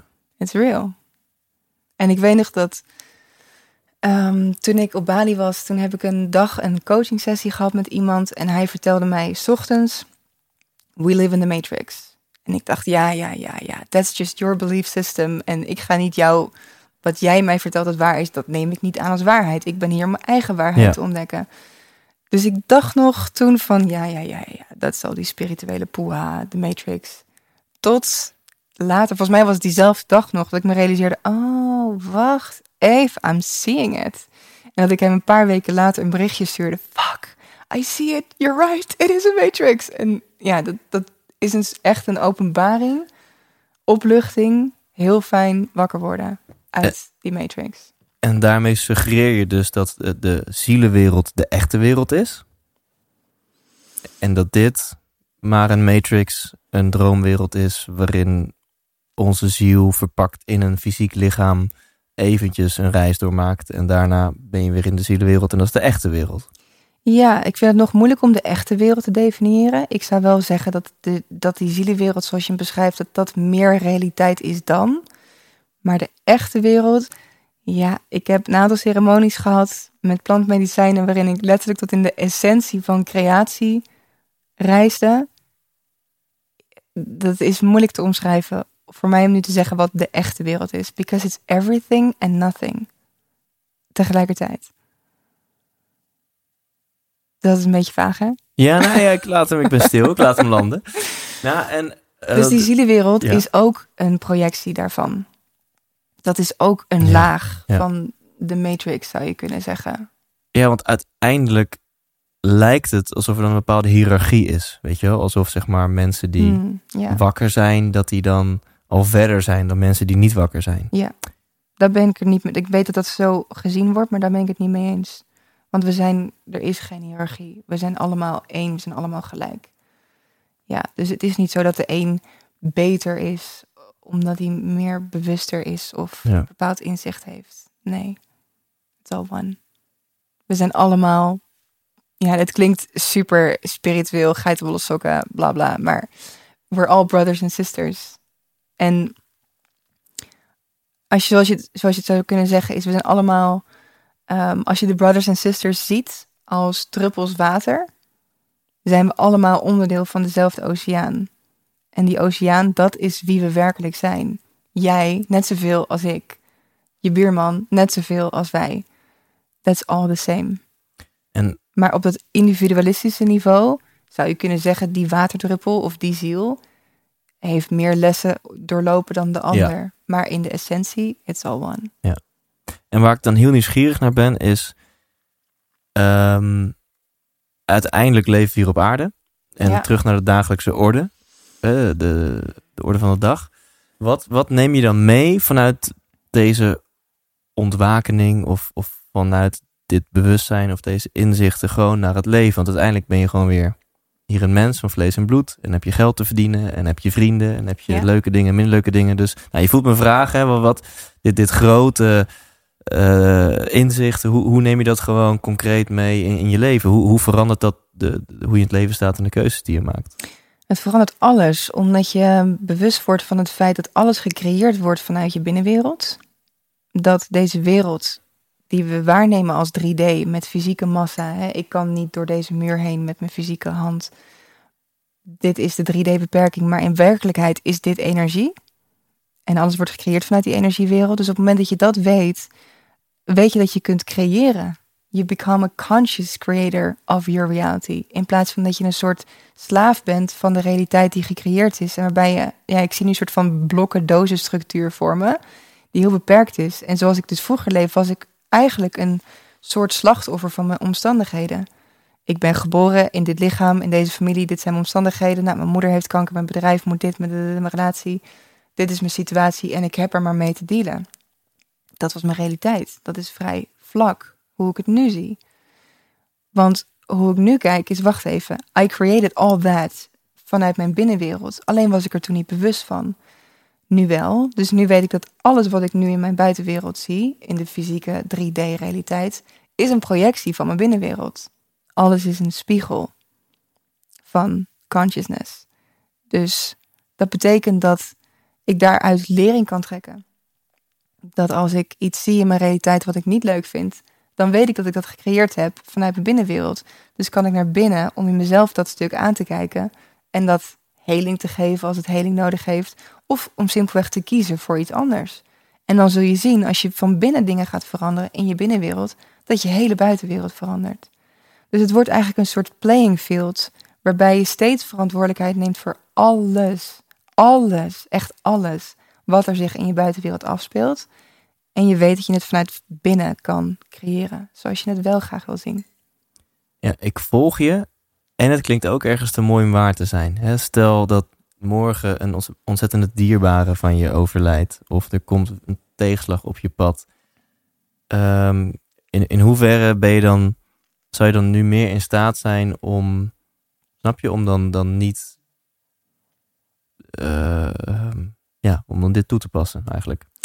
Ja, volledig. In mijn geval wel. Ik ben heel anders tegen de dood aan gaan kijken. Omdat waar de dood bestaat niet. Het enige wat bestaat is het fysieke jasje wat loslaat. Maar de ziel lives on. Ik heb nu beide ouders verloren. Ik heb eigenlijk heel veel mensen verloren in mijn leven. En daar zoveel van geleerd. En ik weet dat ik nog steeds in contact ben met mijn ouders. En dat ik eigenlijk een veel beter, op bepaalde vlakken, een betere relatie met ze heb dan ooit. En ja, doordat voor mij de dood niet meer bestaat, kijk ik daar heel anders tegenaan. Dat wil niet zeggen dat mijn fysieke zelf nog steeds heel veel verdriet zou kunnen ervaren. Als er bijvoorbeeld iets met mijn zusje zou gebeuren, dat is het ergste wat ik me kan voorstellen. But I will. Ik, ik zal daar wel, ja, eigenlijk gek genoeg met een bepaalde rust doorheen gaan. Omdat ik weet dat de dood niet bestaat. En dat het allemaal de bedoeling is. Want alles is de bedoeling zoals ik het zie. En ik kan me voorstellen dat heel veel mensen nu denken... What the fuck, chick? Mijn leven is echt een puinhoop. Hoe durf je me te vertellen dat dit de bedoeling is? Nou, dat is, nou, is precies waar mijn volgende vraag aan het over zou gaan. Mensen die nu in wat voor manier dan ook eh, in een mindere fase zitten... wat voor advies zou je dan voor hen hebben? Om te kijken naar wat er positief is aan de situatie waar je nu in zit. Want er is altijd iets. En als je dat niet kan vinden, dan is dat nog meer reden om te kijken naar datgene. Want het enige waar je controle over hebt, is hoe jij kijkt naar de dingen en hoe je react, hoe je, wat je reactie is op je omgeving. Ik kan niet controleren of er iets met mijn zusje gebeurt, ja of nee. That's not up to me. Maar wat ik wel invloed op heb, is hoe ik daarop reageer, hoe ik daarmee omga. Dus het probleem is het niet, niet het probleem. Het probleem is je reactie, je verhouding tot het probleem. En daar heb je volledige invloed en controle op. Ja, en, en wat zou de snelste weg voor deze mensen zijn om inderdaad naar dat iets hogere level van bewustzijn te gaan, waarbij je dus beseft, hé, hey, ik ben niet mijn gedachten, ik ben niet mijn gedrag, maar ik, op, Ja. ik kan het observeren. De snelste manier om dat te doen, dan kom ik toch terug bij meditatie. Omdat dat die echt je. Het is eigenlijk een soort focustraining, aandachtstraining en bewustzijn. Op het moment dat je dat gaat doen, kan je dus bewuster worden van hé, hey, ik heb gedachten en ik ben ze niet. Maar een andere manier, echt een hele basistechniek, is om dingen te gaan benoemen waar je dankbaar voor bent. In dit moment. Ja. Waar kan je dankbaar voor zijn? Al is net je huis afgebrand en moet je je gezin achterlaten en zijn je honden ook er niet meer en echt is alles een ellende. Wat kan je wel vinden waar je dankbaar voor kan zijn? Omdat die shift in je perceptie maakt dat je anders gaat kijken. En is het soms niet goed om ook gewoon te realiseren van ja, dit is gewoon shit. En het is gewoon kloten. En ik ben gewoon verdrietig. En ik ben in rouw. En fuck die dankbare shit. Donder op. Ik voel me gewoon kut. Ja, als je dan dat volledig kan omarmen. Dus ik voel me kut. En voel je dan ook kut? En voel je dan ook verdrietig? En ben boos en schreeuw en huil. En maak iets kapot. Gooi een bord op de grond, bij wijze van spreken. Doe het wel op een gezonde manier, dat je er geen, dat je een ander geen schade mee doet. Maar een van de dingen die wij mensen leren in retreats bijvoorbeeld is om woede te uiten. Simpelweg door meditatiekussen te pakken of een bank als dit en gewoon keihard te slaan op die bank om te huilen. Om, want het is, we are human. We hebben menselijke emoties. En het is nooit de bedoeling dat je die wegstopt. Of afdoet als minder, of minder waardig. Of niet goed genoeg. Nee, omarm ze. En op het moment dat je dat doet, dat je huilt als je verdrietig bent, je voelt je altijd beter daarna. En ook ja, als je dan weer in de energetische wereld bekijkt, it's energy that needs to move. Ja. Deze wereld is constant. Ken je fractals? Patronen? Nee. Waarbij je zeg maar in een patroon gaat en dan kijk je in dat patroon en dat patroon. Ja, ik zit niet voor te doen, dat begrijpt ik niet. Nog geen video helaas, deze podcast. Maar een Maar fractal vertel, is zeg ja. maar een structuur waarbij elk, middel, elk punt in de fractal is een middelpunt. Dus je zoomt zeg maar op dit in.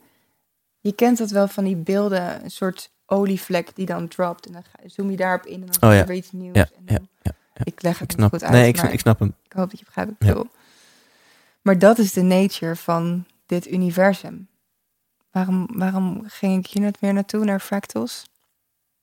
Ja, we hadden het over dat je soms ook gewoon je even kut mag voelen. Ja, en dat energie dus altijd in beweging is. En dat, dat is eigenlijk de nature van, van onze realiteit. Is dat energie constant in beweging is en dus ook moet zijn. Ja.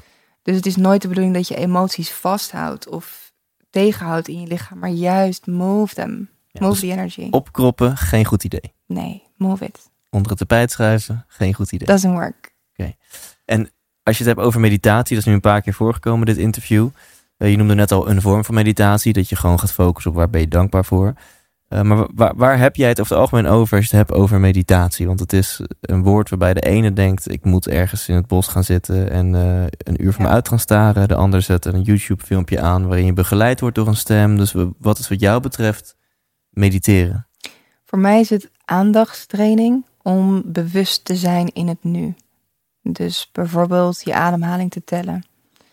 Of gewoon, je hoeft het ook niet met je ogen dicht te doen. En je kan zelfs mediterend lopen. Je kan mediteren in de Albert Heijn.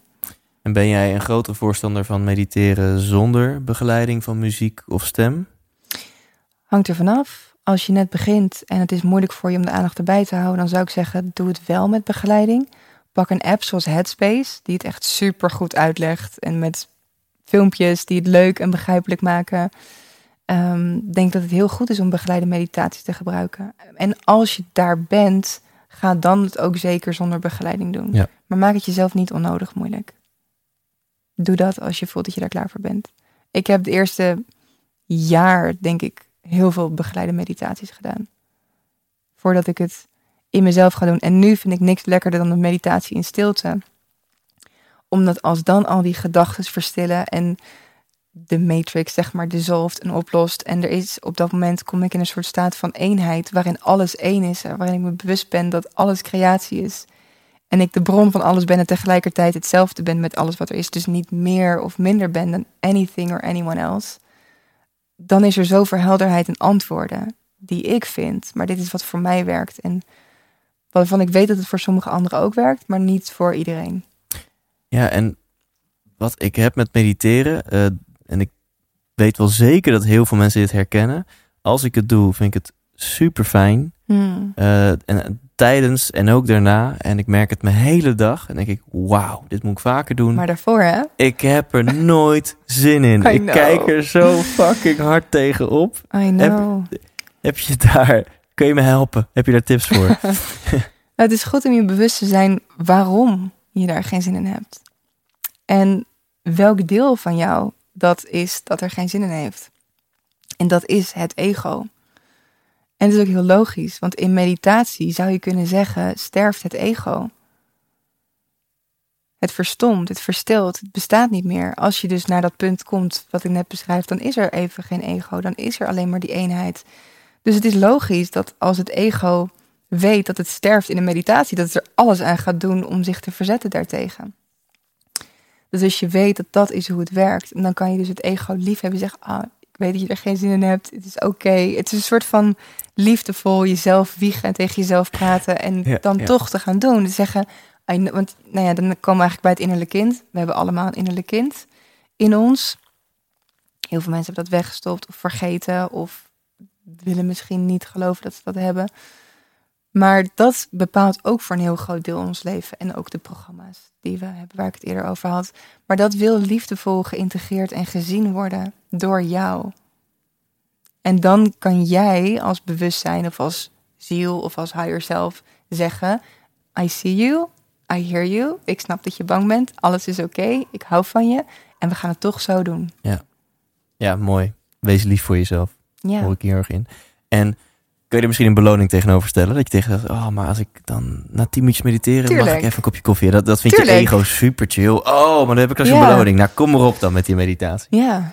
Ja. En geef het een taak. Dat helpt ook heel goed. Als je het in meditatie kan je het belangrijk maken. Kan je zeggen, weet je wat? Jij krijgt een hele belangrijke taak. Jij moet ervoor zorgen dat we tot 100 tellen. En elke keer als je bent afgeleid met een gedachte, dan begin je weer op- opnieuw bij één. Of tien. Misschien is 100 een beetje ambitieus, want dat haalt niemand. Maar laten we zeggen tot 10 tellen. Ja. En elke keer als je afgeleid bent, terug. En maak het heel belangrijk. Dus zeg tegen je ego van... This is the most important job you have to do. En dan, ja, luister ernaar. Is het blij dat het dat kan doen.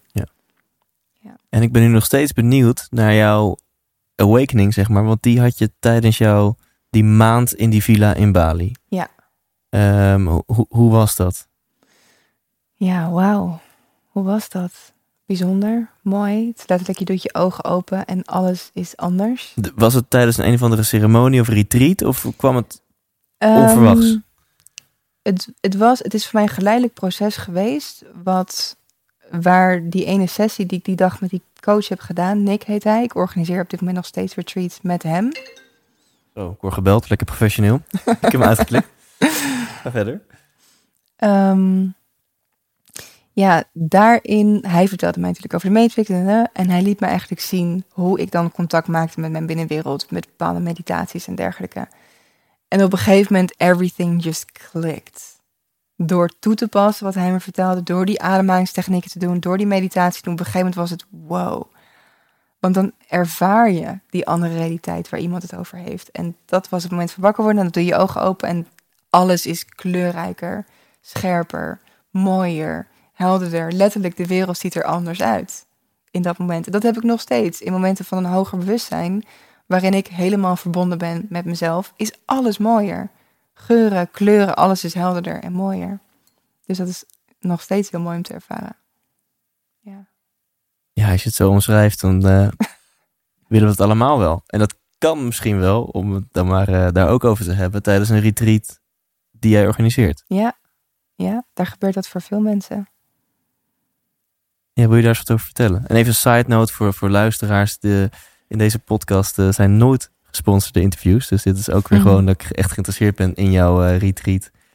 Eh, en, ehm, dus dat. Wil je er eens wat over vertellen? Ja, heel graag. Ik heb ehm, eigenlijk alles wat ik in die maand heb gedaan op Bali. Ik heb zoveel dingen geprobeerd. Ik had natuurlijk de luxe om een maand weg te gaan en te ontdekken en volledig mijn intuïtie te volgen. En al die dingen die mij zo geholpen hebben, die heb ik samengevoegd in een retreat.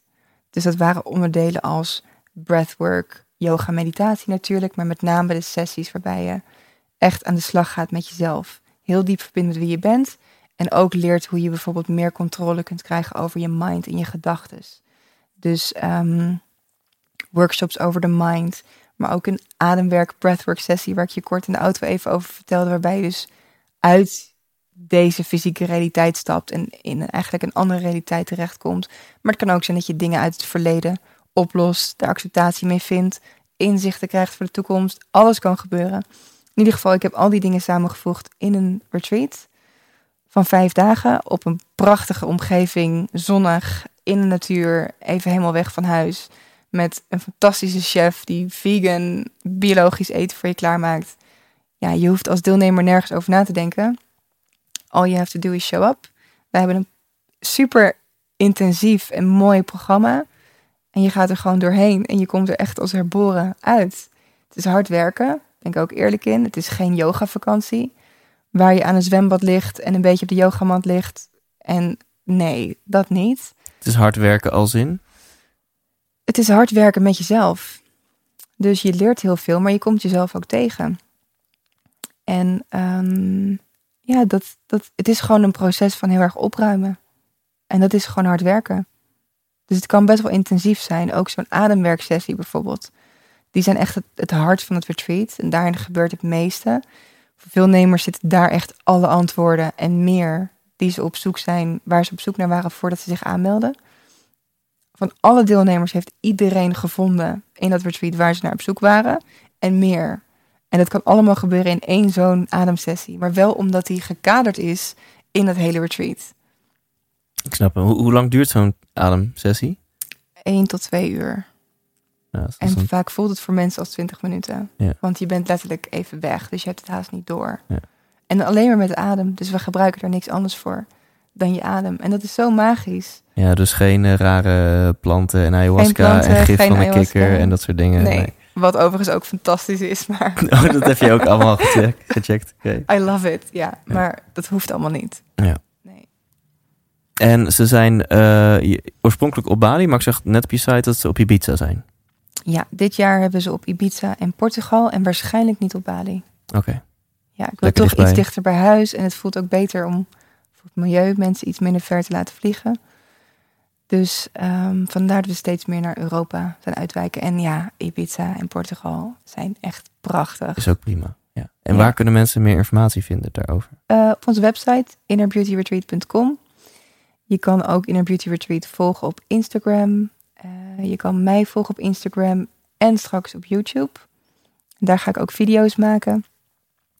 Enerzijds kan je video's volgen over mijn leven. Wat er misschien iets anders uitziet dan de gemiddelde mens. Want ik leef heel erg op flow en intuïtie. En ik geloof in een higher calling. En die probeer ik altijd zo goed mogelijk te volgen. Dus nu ben ik in Nederland, maar het is onverwachts. En nou ja, lang verhaal kort. En anderzijds maak ik video's die ergens over gaan. Dus bijvoorbeeld, hoe kan je jezelf energetisch reinigen? Of hoe ga je om met hoogsensitiviteit in deze wereld, met zoveel prikkels? Dus dat soort video's ehm, maak ik daar ook. En dat gaat nu over een paar dagen live, maar waarschijnlijk als deze podcast Ja. uitgezonden wordt. Als je dit hoort, check Inner Beauty Retreat op YouTube. Ehm, Dit komt onder mijn naam te staan, dus Maaike Niestad op YouTube. Maaike niet dat vlog, dan vind je het waarschijnlijk wel. En dat wordt een wekelijks vlog, eh, of wanneer je zin hebt. Ik ga beginnen met twee weken, twee, twee keer per week een video uploaden. Want ik ben begonnen met video's opnemen in november, dus we gaan een beetje inlopen. En dan hoop ik dat het me gaat lukken om elke week een soort van diary vlog te maken. En elke week een video die ergens over gaat. Waarbij ik een vraag beantwoord van iemand. Dus een vraag die mensen mij stellen op Instagram of in de comments op YouTube.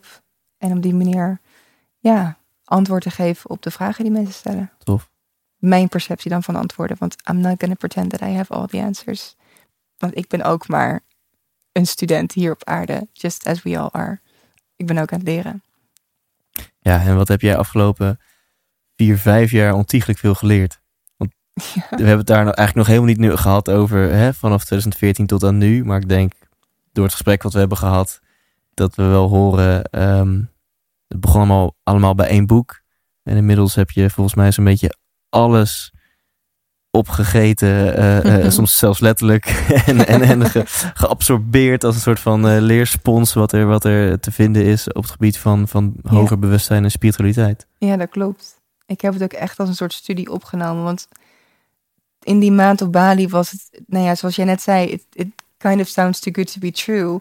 Het was voor mij ook echt als een soort kind in een snoepwinkel van wow, maar bestaat dit en is dit dan ook echt? En al die dingen waar ik vroeger dan niet in geloofde, maar dacht, zou het bestaan? Weet je wel, die vragen als bestaat er leven na de dood? En bestaan er spirits? En bestaan aura's? En allemaal dat soort vragen die ik dacht, nou, ik geloof er eigenlijk niet in. Maar misschien kan het wel waar zijn. En dan ontdek je zoveel dingen. Ik heb het echt opgenomen als studie. Ik wil alles weten.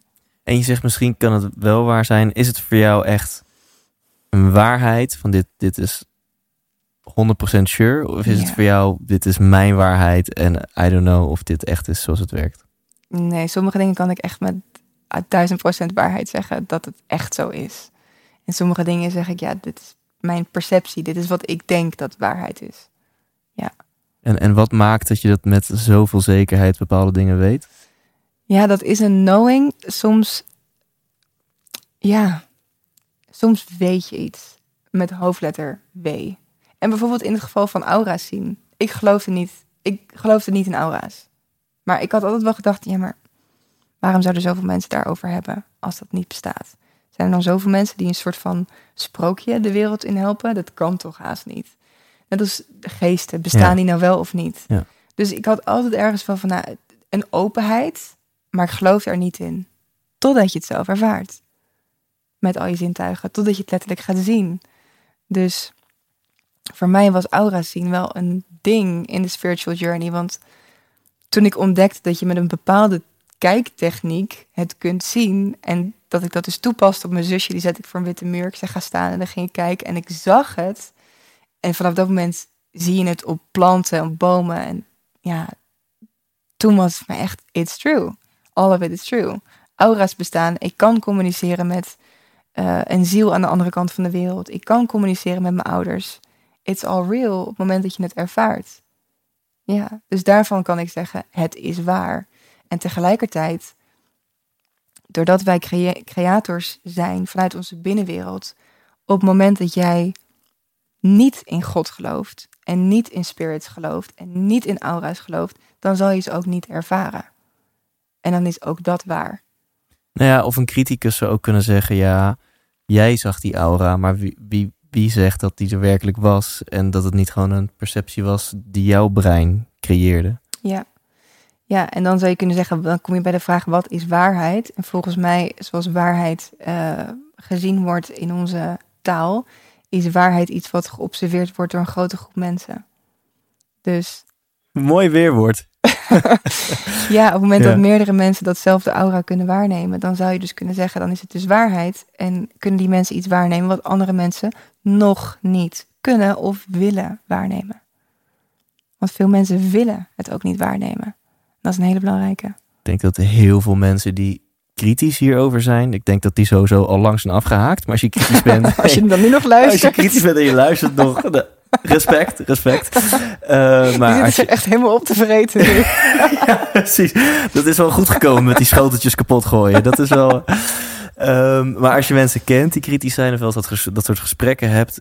ehm, ik denk als mensen hier echt fel op zijn, dan is het juist een teken dat het ze raakt.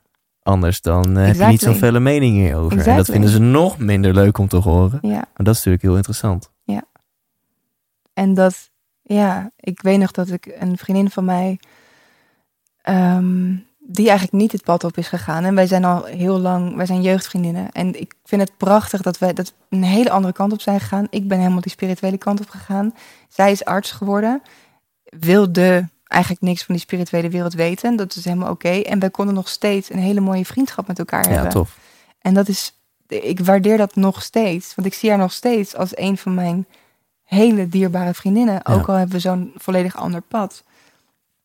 Maar ehm, ik kan me nog wel herinneren dat ik vertelde over ouders. En ze zei, ja Mike, jij weet toch dat ik daar niet in geloof?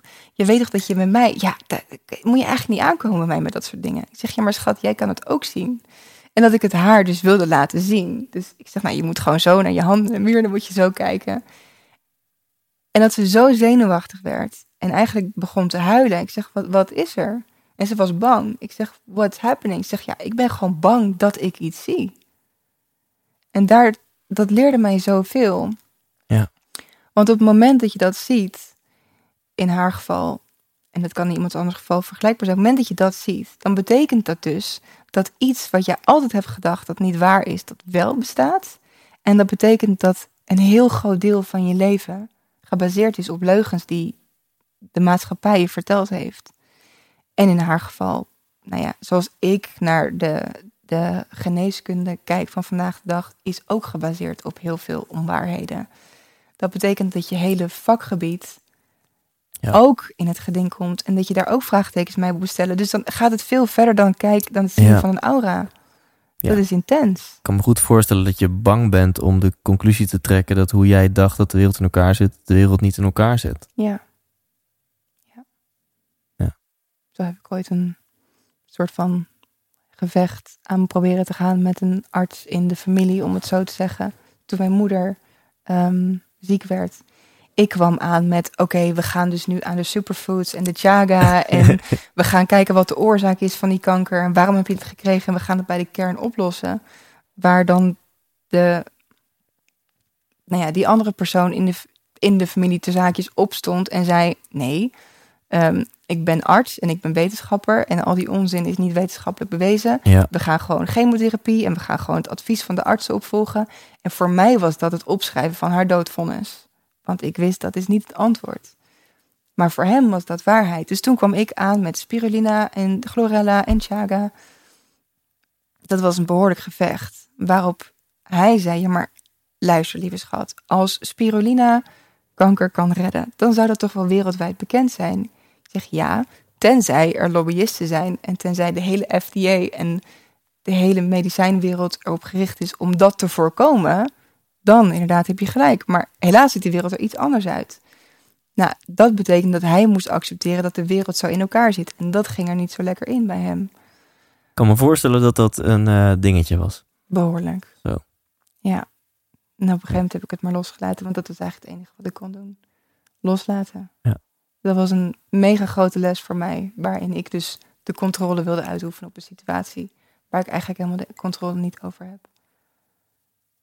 Dus ja, Ik, eh, loslaten. Ja, loslaten. Nee, ik zit ondertussen al, eh, al bijna na te genieten van dit mooie interview. En ehm, ehm, hardop te denken van, nou nu dan hardop, van hoe gaan we dit afronden? Ehm, ik denk dat het sowieso een hele mooie eh, kennismaking voor sommigen en voor anderen verdieping is op het gebied van spiritualiteit.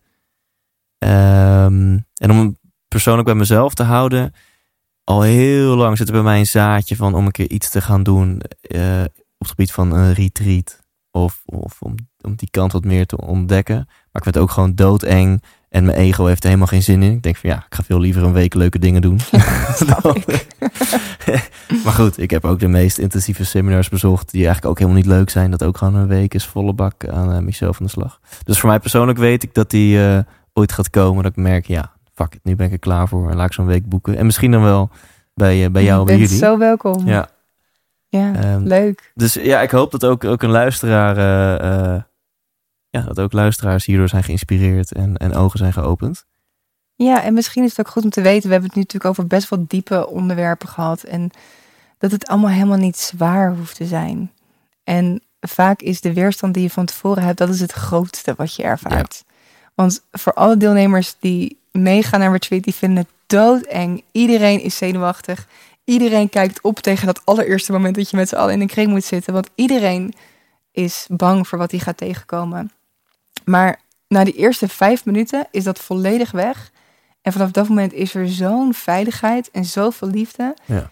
Zoveel vriendschap. Dat ook iedereen zegt, nou, was ik daar nou zo bang voor? Maar hoe lang duurt het? Even een praktisch dingetje. Vijf dagen. Vijf dagen. Ja, en dat geldt toch voor alles in het leven. Je, de angst van tevoren is altijd groter dan het werkelijk is. Exact. Je hebt ja. nog nooit meegemaakt dat je, in ieder geval, ik heb nog nooit meegemaakt dat ik dacht, ah, ik had van tevoren eigenlijk wel iets banger moeten zijn. Want Ja. dit was echt wel heel eng. Ja, ja. Dat, En vaak ook de dingen waar je het meest bang voor bent, is wat je ziel het hardst roept. Want hoe banger je bent, wat je eigenlijk net ook al zei, hoe meer dat aangeeft over wat er in jouzelf speelt. Dus voor mij, ik weet nu als ik ergens heel bang voor ben, dan ga ik er juist voor. En hoe banger je bent, hoe groter de verlossing en het plezier is als je het dus wel Ja. doet. een mooie zin van Remco Klaassen. En hij is echt een, een leiderschapstrainer. Dus, dus heel. eh, ja, doet veel met logica, zeg maar. En op zijn pad op zoek naar persoonlijk leiderschap en geluk en succes is hij ook op het spirituele pad gekomen. Mhm. Toen zei een wijs man tegen hem: Ja, maar Remco, dingen die het verst van je afstaan, daar zit in potentie de meeste groei. Mm. En dat heeft hij echt een soort van wijsheid Ja, omarmd. En toen is hij uit de bocht gevlogen met klankschaalsessies en al dat soort dingen. Mooi. En chakra, Mooi. zoals hij het zelf noemt. En, Ja. nou, ja. Dus dat, maar dat is wel serieus een mooie, nou, dat, dat, dat, in lijn met wat jij zegt. Juist als je heel eng vindt, dan schreeuwt je ziel eigenlijk om, die, Dat om daar dat dus pad te gaan volgen. echt een grote les voor je zit. Ja. En we hebben tijdens retreat ook zoveel lol. Echt, het is gewoon echt lachen. Heel veel lachen. Ja. Ja, dat is ook zo'n belangrijk onderdeel van het leven, toch? We moeten gewoon lachen. Ja, absoluut. We moeten gewoon Oh, laten het we het leven. niet, dat lijkt misschien Laten we het anders niet te zwaar maken. kwartier, laat het niet te serieus nemen. Ik neem mezelf totaal niet serieus. Ja, Nee. mooi. Ehm, heb je nog een, echt een kut laatste vraag, maar ik knal er gewoon erin. Heb je nog een slotboodschap of wijsheid voor de luisteraar? Ja, ik vind dit een hele mooie. Neem het alsjeblieft niet te serieus. Neem jezelf niet te serieus. Zie het allemaal niet te zwaar. Take it lightly. Live lightly. It's a game. You know, leven is a game. Don't take it all too seriously. de fucking Matrix. Yeah, seriously. And you're in control. You can decide. And if you don't like it, then do something else. En ja, wees wel bereid om gewoon te volgen wat in je hart leeft. Want dat, daar ligt zo'n mooi pad voor je. Ja. Juist als je bang bent, het is je ego wat bang is. Het is nooit je hart of je ziel die bang is. Het is je ego wat bang is, omdat het weet dat het zal sterven. Maar het sterven van je ego, ja, het, je, oké, dan- je kan er heel veel dingen over zeggen. Ehm, maar het sterven van je ego kan je zien als het sterven van oude stukjes van jezelf, van die patronen die eigenlijk niet je ware zelf zijn. En hoe meer dat soort stukjes afsterven, hoe meer je bij je ware zelf komt. En dat is een enormous joyful, loving, happy being, wat het beste wil voor anderen en een mooiere wereld wil. Iedereen. There's good in everyone. Dus volg je hart. En als je ergens heel veel weerstand voor hebt, weet dat het je juist iets komt vertellen. And just have the balls to do it anyway. And have fun. Wijs, wijs. 100% wijs. Ja, en zo zijn we anderhalf uur verder. En kan ik me heel goed voorstellen dat je aandachtig hebt geluisterd, dat het je heeft geraakt, dat het je tot, nadenken heeft gezet. En ook dat als iemand jou nu vraagt, nou waar ging dat interview over, dat je moeite hebt om het samen te vatten. Dat hadden zelfs Maaike en ik vlak na het interview wilden we een Instagram post eh, opnemen. En eh, wisten we eigenlijk niet hoe we aan mijn volgers eh, nou in een paar zinnen konden uitleggen waar dit interview over ging. Dus als jij je ook zo voelt, dat is, eh, dat is heel normaal. Wat je natuurlijk wel kan doen, is gaan naar innerbeautyretreat.com. Innerbeautyretreat.com. En daar vind je dus meer informatie over de retreats. Eh, er staan er nu twee gepland op eh, Ibiza, waar je voor aan kunt melden. En Maaike is daar uiteraard bij. Ehm, ja, en het is mijn vak geworden om dit soort inzichten, eh, soms heel zakelijk, soms over productiviteit en effectiviteit, soms over mindset en soms over het spirituele, over de matrix. Het is mijn vak geworden om daar ehm, een bepaalde essentie uit te destilleren en om de beste inzichten en conclusies ehm, te verpakken in een avond entertainment. En dat heet de 100% Inspiratieshow. Dus ben je benieuwd naar een samenvatting van alle podcast-interviews tot nu toe en misschien al wel een voorlopige eindconclusie? Dan heb ik goed nieuws voor je, want er zijn nog tickets op thijslindhout.nl. Kun je erbij zijn, de 100% Inspiratieshow. En wellicht gaan we elkaar dan zien in mei in een van de theaters in Nederland. Tot volgende week. Leef intens.